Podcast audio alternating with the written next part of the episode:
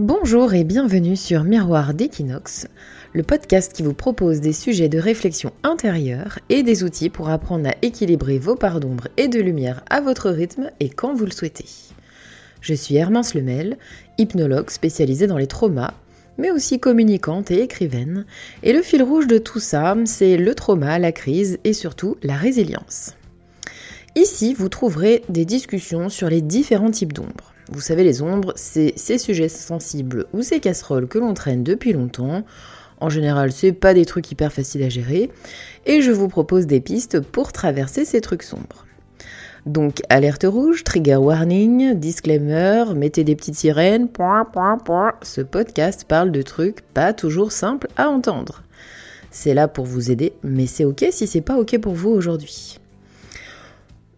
Je sais pas si ça va être un peu trash euh, pour le sujet du jour, mais dans tous les cas, si vous sentez que vous n'êtes pas dans un bon mood, mettez plutôt une bonne musique à la place et puis soyez fiers d'avoir respecté vos limites intérieures et vous reviendrez quand vous serez prêt ou prête.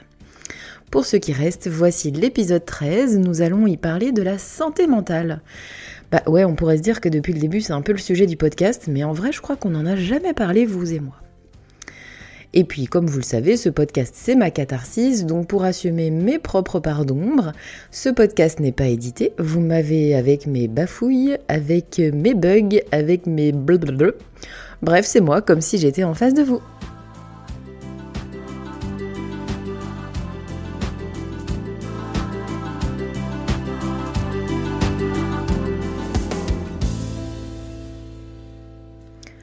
Aujourd'hui, donc, comme je vous le disais, nous allons parler santé mentale.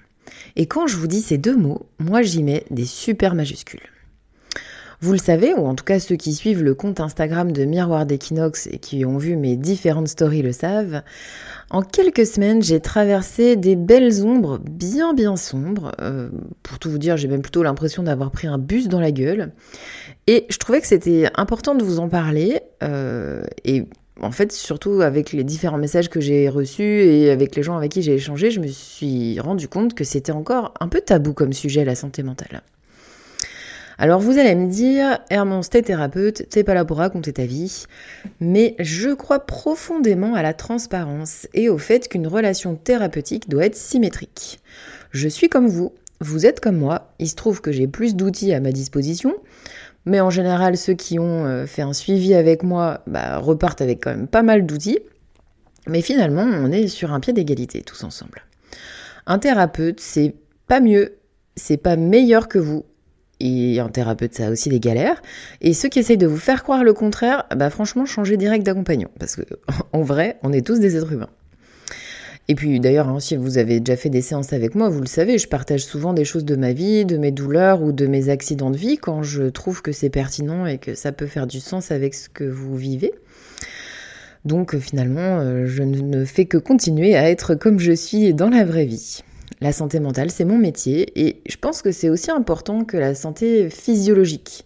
Mais comme je constate que ce n'est pas le cas, que voilà, ça commence les bafouilles, que ce n'est pas le cas, et eh ben du coup, me voilà pour vous en parler. Alors, comment on définit la santé mentale? Euh, bon, alors comme ils sont encore une fois pas tous d'accord sur le sujet, on va prendre un truc un peu générique, l'OMS, c'est pas forcément la plus grande autorité euh, médicale, mais force est de constater que c'est quand même eux qui servent de référentiel. Donc selon eux, la santé mentale se définit comme un état de bien-être mental qui nous permet d'affronter les sources de stress de la vie, de réaliser notre potentiel, de bien apprendre, de bien travailler et de contribuer à la vie de la communauté. Donc en gros, euh, quand on se sent bien, quand on a une bonne santé mentale, euh, bah, ça comprend euh, le fait d'être bien, donc le bien-être, le bien-être, pardon, l'épanouissement personnel, la capacité à avoir des ressources psychologiques, la capacité à agir dans tous ces rôles sociaux. Ça veut dire que la santé mentale, si on prend ça de manière un peu générique, euh, elle peut être vue de plusieurs angles. Le premier, c'est que euh, on va dire, la santé mentale des réseaux sociaux. je vais bien, je m'épanouis, je fais mon miracle morning et euh, je suis en connexion avec la planète Terre. Bon, c'est le truc un peu, voilà, épanouissement général. Après, on a la santé mentale euh, qui va être en réaction à des choses. Donc on va plutôt appeler ça la détresse psychologique réactionnelle. Euh, parce qu'il se passe des choses dans la vie, des deuils, des, voilà, des séparations, ce genre de choses qui génèrent des symptômes.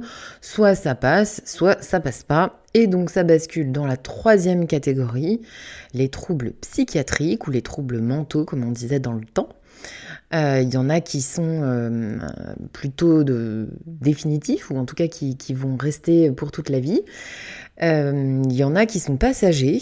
Et puis, dans tous les cas, bah, ça fait toujours flipper les gens. Si je devais prendre moi une définition de, ce que je prends en compte dans la santé mentale, il y a le fait de prendre en compte le physiologique ou le biologique. Et on n'en parle pas assez dans la santé mentale, ça a l'air un peu bizarre de parler de la santé physique finalement. Mais le cerveau est un organe physique qui pourtant bah, joue euh, énormément, pour ne pas dire complètement, sur notre santé mentale. Si on a des carences, si on a des maladies, si on a nos hormones euh, qui font les montagnes russes, bah forcément ça va jouer sur, euh, notre santé mentale. Donc petit 1, facteur physiologique ou biologique. Il y a aussi les environnements, les environnements euh, de vie, les environnements de travail. Si j'ai un boulot de merde où je trime comme une débile avec des cons, bah forcément ça va pas m'aider. Si je suis une mère célibataire avec trois enfants, euh, donc ça c'est plutôt un contexte socio-économique, bah forcément ça va être plus compliqué. Donc vous voyez que la santé mentale, c'est pas juste se dire euh, j'ai le moral ou j'ai pas le moral, ou je suis capable ou je suis pas capable. Il y a plein de gens qui, sont capables d'accomplir des choses alors qu'ils ne sont pas en bonne santé mentale. Et puis il y a des gens qui ne font pas grand chose, euh, mais qui pourtant vont très bien. Là, je pense plutôt à des, à des gens qui sont dans la contemplation, qui sont euh, d'inspiration plutôt bouddhiste ou méditative. On peut pas dire qu'en termes d'activité ces, méditants euh, soient euh, d'une grosse activité, mais pourtant, euh, ils vont bien. Alors bref, vous aurez compris que c'est un peu plus compliqué que ce qu'on a l'air de se dire au départ. En tous les cas, moi, je, en gros, pour résumer, hein, il y a ce qui se passe dedans et puis il y a tout le contexte autour. D'ailleurs, souvent, la première question que je vais vous poser quand vous venez me voir en me disant ah, je suis au fond du trou, est-ce que je fais une dépression Je vais vous dire comment ça va votre vie? Comment ça va le boulot? Comment va votre vie perso? Et puis après, je creuserai, je vous dirai, est-ce que vous avez des problèmes de thyroïde? Est-ce que vous prenez une contraception hormonale? Si euh, vous êtes euh, une femme, je vous demanderai comment sont vos cycles. Ça nous permet de remettre les choses à leur place et donc de pouvoir déterminer la meilleure stratégie pour vous. Alors souvent vous vous étonnez parce que vous vous dites mais euh, t'es pas médecin? Bah carrément pas. ça pourrait même vous donner l'impression que ça peut pas être aussi réduit à cette simplicité là que, que ça parce que vous, dedans, vous souffrez beaucoup.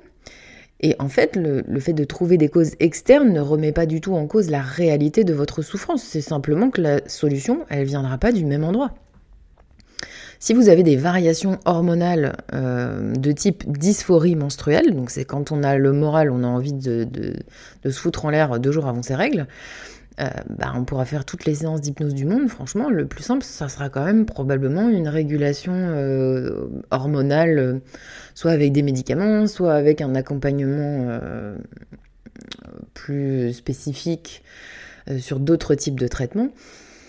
Je pourrais vous aider, mais bon, ça va quand même être un petit peu plus compliqué. C'est pareil, si votre mec est en déplacement, que vous avez des enfants en bas âge, que vous n'avez pas de boulot, que vous habitez loin de l'autre famille, on imagine bien que des séances d'hypnose, ça va peut-être vous faire du bien, mais probablement déjà que si vous mettez vos gamins en halte garderie, si vous allez boire un café avec des copines, si vous reprenez une vie personnelle rien qu'à vous, bah ça va aussi vachement vous faire du bien. Donc on peut pas juste se dire oh là là peut-être je suis en dépression parce que euh, ça va pas. Alors évidemment, il y a toujours la part complètement interne qui souffre, hein, qui a besoin parfois d'une aide médicamenteuse ou d'un accompagnement. Et il faut se le dire, ça vous fait souvent bien mal au cul de demander de l'aide. vous, vous rappelez, hein, avec moi c'est cash. Euh, ouais, c'est comme si demander de l'aide pour sa santé mentale, c'était une faiblesse. C'est quand même bizarre. Hein moi, je le dis souvent à mes clients qui refusent de prendre les anxiolytiques ou les antidépresseurs qu'un médecin leur a prescrit. Je leur dis, mais si vous vous étiez pété la jambe, est-ce que vous aurez refusé la telle et les béquilles Ou les séances de kiné? Bah, si vous avez confiance en votre médecin, si il vous connaît et qu'il vous propose ce type d'aide, pourquoi vous le refusez? Soit vous n'avez pas confiance, et donc dans ces cas-là, changer de médecin, ça me paraît plus logique. mais c'est un paradoxe un peu bizarre, non? Alors comme je vous le disais, moi depuis fin janvier, je suis dans un tsunami émotionnel qui muse, qui m'épuise et sur lequel je peux pas vraiment agir, c'est complètement en dehors de moi.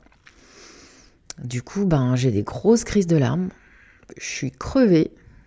Il y a même des fois où dans mon cerveau c'est tellement le brouillard qu'on doit me répéter plusieurs fois les mêmes choses pour que je les intègre. J'ai le cortisol collé au plafond, hein, ça je, le ressens bien dans mon corps. Euh, du coup, bah, ça me fait des douleurs qui reviennent.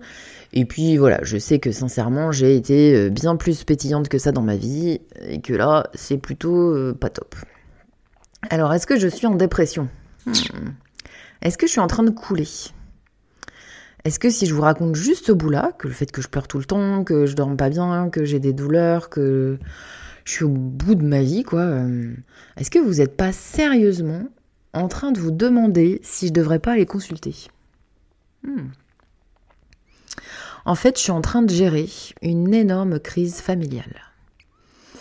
Un soir, fin janvier, j'ai reçu un appel, et puis depuis, j'ai pas touché terre. Quelqu'un de très important pour moi a sombré, et puis il a eu besoin de mon aide, alors euh, pompier, hospitalisation sous contrainte en psychiatrie, je vous passe les détails. Hein, euh, mais je vais vous expliquer pourquoi cette personne en est arrivée là. Et puis vous allez voir que ça va faire sens avec euh, le sujet du jour. Enfin, j'espère. cette personne, c'est mon père.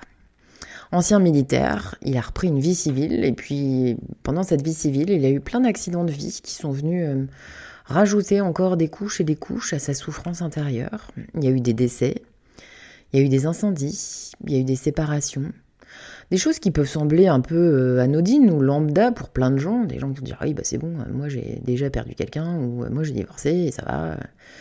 Bah ouais, mais en fait mis bout à bout, sachant que le terrain était déjà favorable chez lui, si on peut dire ça comme ça, ben ça fait que bah, tout ça a eu raison de lui. Et jamais, jamais il n'a accepté d'en parler. Jamais il a accepté le soutien de ses proches. Il s'est d'ailleurs éloigné de tout le monde hein, petit à petit. Il n'a jamais accepté mon aide, que je lui ai proposée sous mille formes différentes. Non, il a juste glissé petit à petit vers les ombres, jusqu'à oublier que la lumière existait. En fait, non, c'est même pire que ça. Il a glissé dans les ombres tout en se faisant croire qu'il était encore en pleine lumière. Tout en faisant semblant de ne pas voir ces putains d'ombres, jusqu'à ce qu'il soit complètement euh, cerné, complètement envahi, et puis qu'il ait plus le choix de faire face. Mais à quel prix ça? Ah, il a coupé les ponts avec sa famille, ses amis, avec moi. Pourtant, je sais qu'il nous aime tous, hein, mais parfois ça suffit pas. Et bah justement, là, pendant, pendant que je gérais ça, je suis passée à la pharmacie un jour. Et puis il y avait euh, la queue, donc euh, voilà, j'attends. Et puis euh, j'ai toujours des oreilles qui traînent. donc, bon, en même temps, là, c'était pas très discret. Donc, Et puis devant moi, il y avait une dame avec deux petits en poussette. Et cette dame, elle dit à la pharmacienne Oui, mon médecin m'a prescrit du Xanax parce que je fais des crises d'angoisse terribles, j'ai même passé une nuit à l'hôpital, mais moi je veux pas le prendre.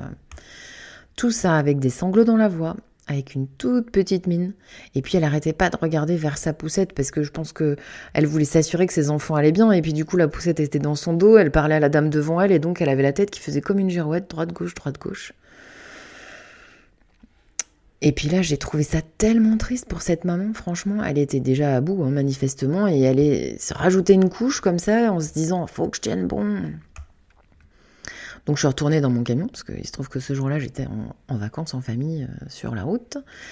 Donc je raconte ça à mon mari, et puis là, j'ai un éclair de lucidité. Vous savez, l'épiphanie. En fait, moi, j'ai failli faire pareil que cette dame. Ah, ce que vous entendez, c'est euh, la vie de famille derrière moi. Donc je vous disais, Éclair de lucidité, et ben moi j'ai failli faire pareil que cette dame.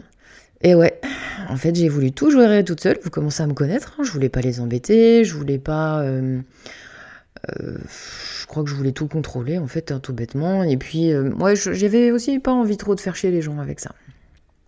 Et là, donc, hein, vous avez compris, l'hôpital qui se fout de la charité, tout ça. La nana qui voit la paille dans l'œil du voisin, mais qui est pas foutue de voir qu'elle a une énorme poutre dans son propre œil. Mmh. Balaye devant ta porte, Hermance. En fait, cette dame à la pharmacie, elle fait ce qu'elle peut. Elle croit sûrement bien faire hein, en refusant ses médocs. Hein. Peut-être qu'elle croit que si elle les prend, euh, elle deviendra un zombie et qu'elle pourra plus s'occuper de ses enfants. Peut-être qu'elle a peur de devenir euh, accro Peut-être que personne n'a pris le temps de lui expliquer comment ça fonctionnait ce médicament. Peut-être même que personne n'a juste pas pris le temps de l'écouter. Ou que personne n'a vu qu'elle était vraiment, vraiment mal. Et moi, j'avais juste envie de lui dire à cette dame Eh, c'est ok de ne pas être capable de tout gérer. C'est ok de demander de l'aide. C'est ok de prendre un médoc.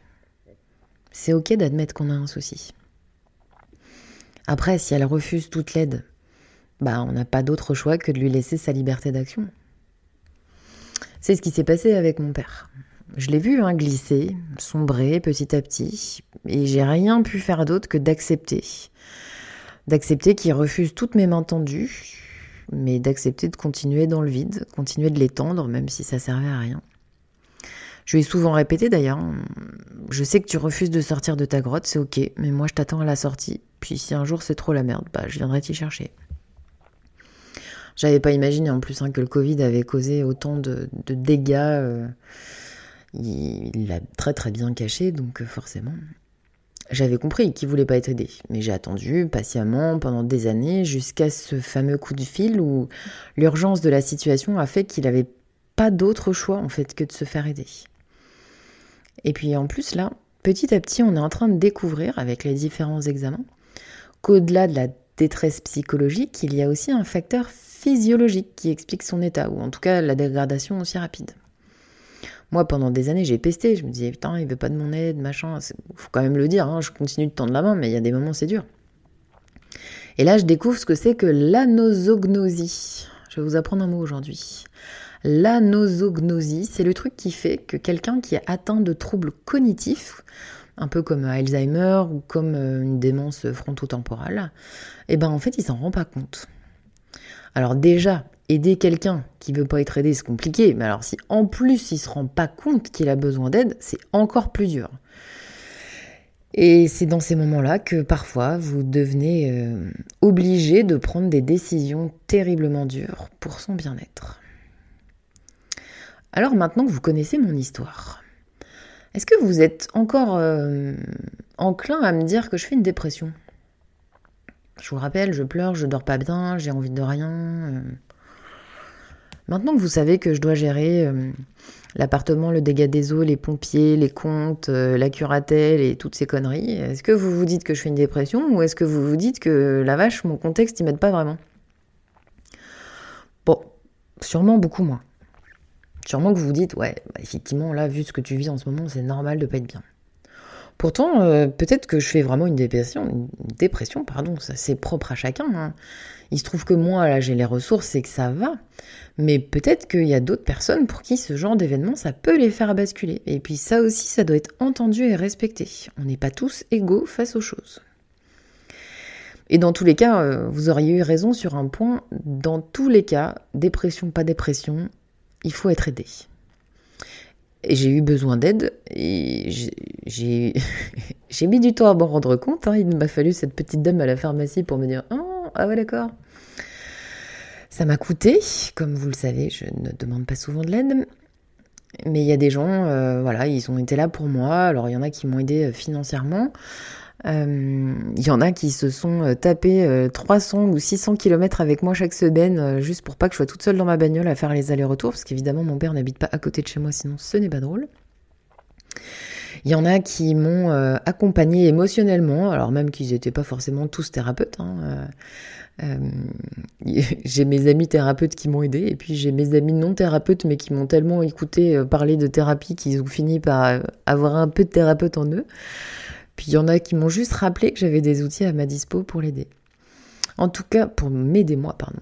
En tout cas, j'ai reçu euh, beaucoup d'amour, beaucoup de solidarité, beaucoup de soutien pendant cette période et, franchement, je pense sincèrement que j'aurais pas tenu le coup sans mon cercle très proche.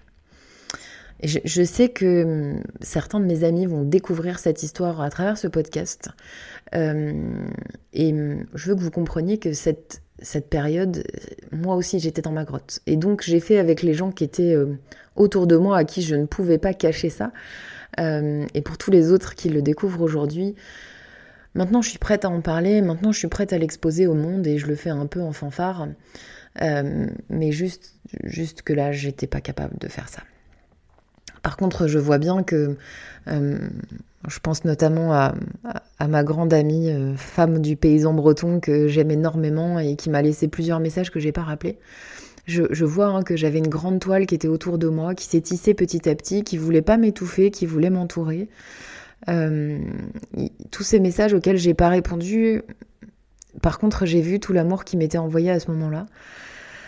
Je savais que si je glissais, j'avais toujours un endroit ou un autre, un bout, du, fil de la toile pour me rattraper. Et ça m'a fait énormément de bien de voir que hum, même les gens qui n'étaient pas au courant, euh, mais qui s'inquiétaient de mes silences, euh, bah, étaient présents. En fait, c'est tout bête, mais ça m'a énormément touchée. Bref, j'arrête de digresser, je reviens à mon sujet, la santé mentale. Donc, à quel moment on s'inquiète, les gars?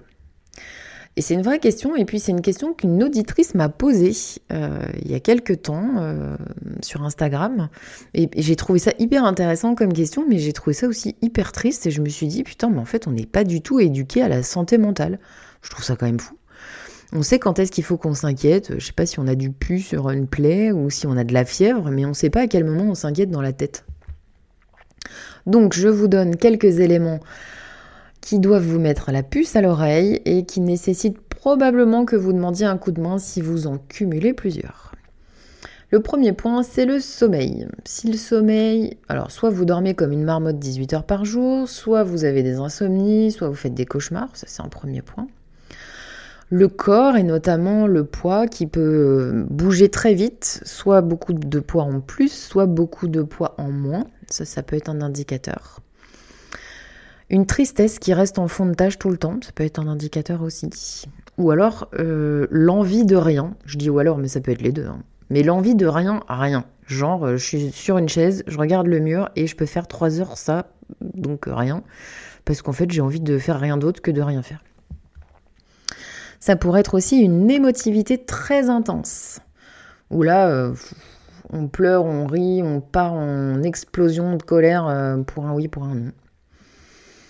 Ça peut être quand on commence à éviter de sortir, à éviter de voir ses amis, ou quand on commence à se disputer avec tout le monde. En gros, quand on n'arrive plus à fonctionner euh, professionnellement, scolairement, familialement, socialement, quand on n'est plus fonctionnel, c'est qu'il y a un souci. Alors attention, chacun de ces éléments séparément, c'est pas un indicateur de problème. Je peux être insomniaque parce que je bois 12 cafés par jour. Peut-être que j'ai pris ou perdu du poids parce que j'ai un problème de thyroïde. Peut-être que j'ai envie de rien parce que j'ai bossé 55 heures par semaine et que je suis claquée.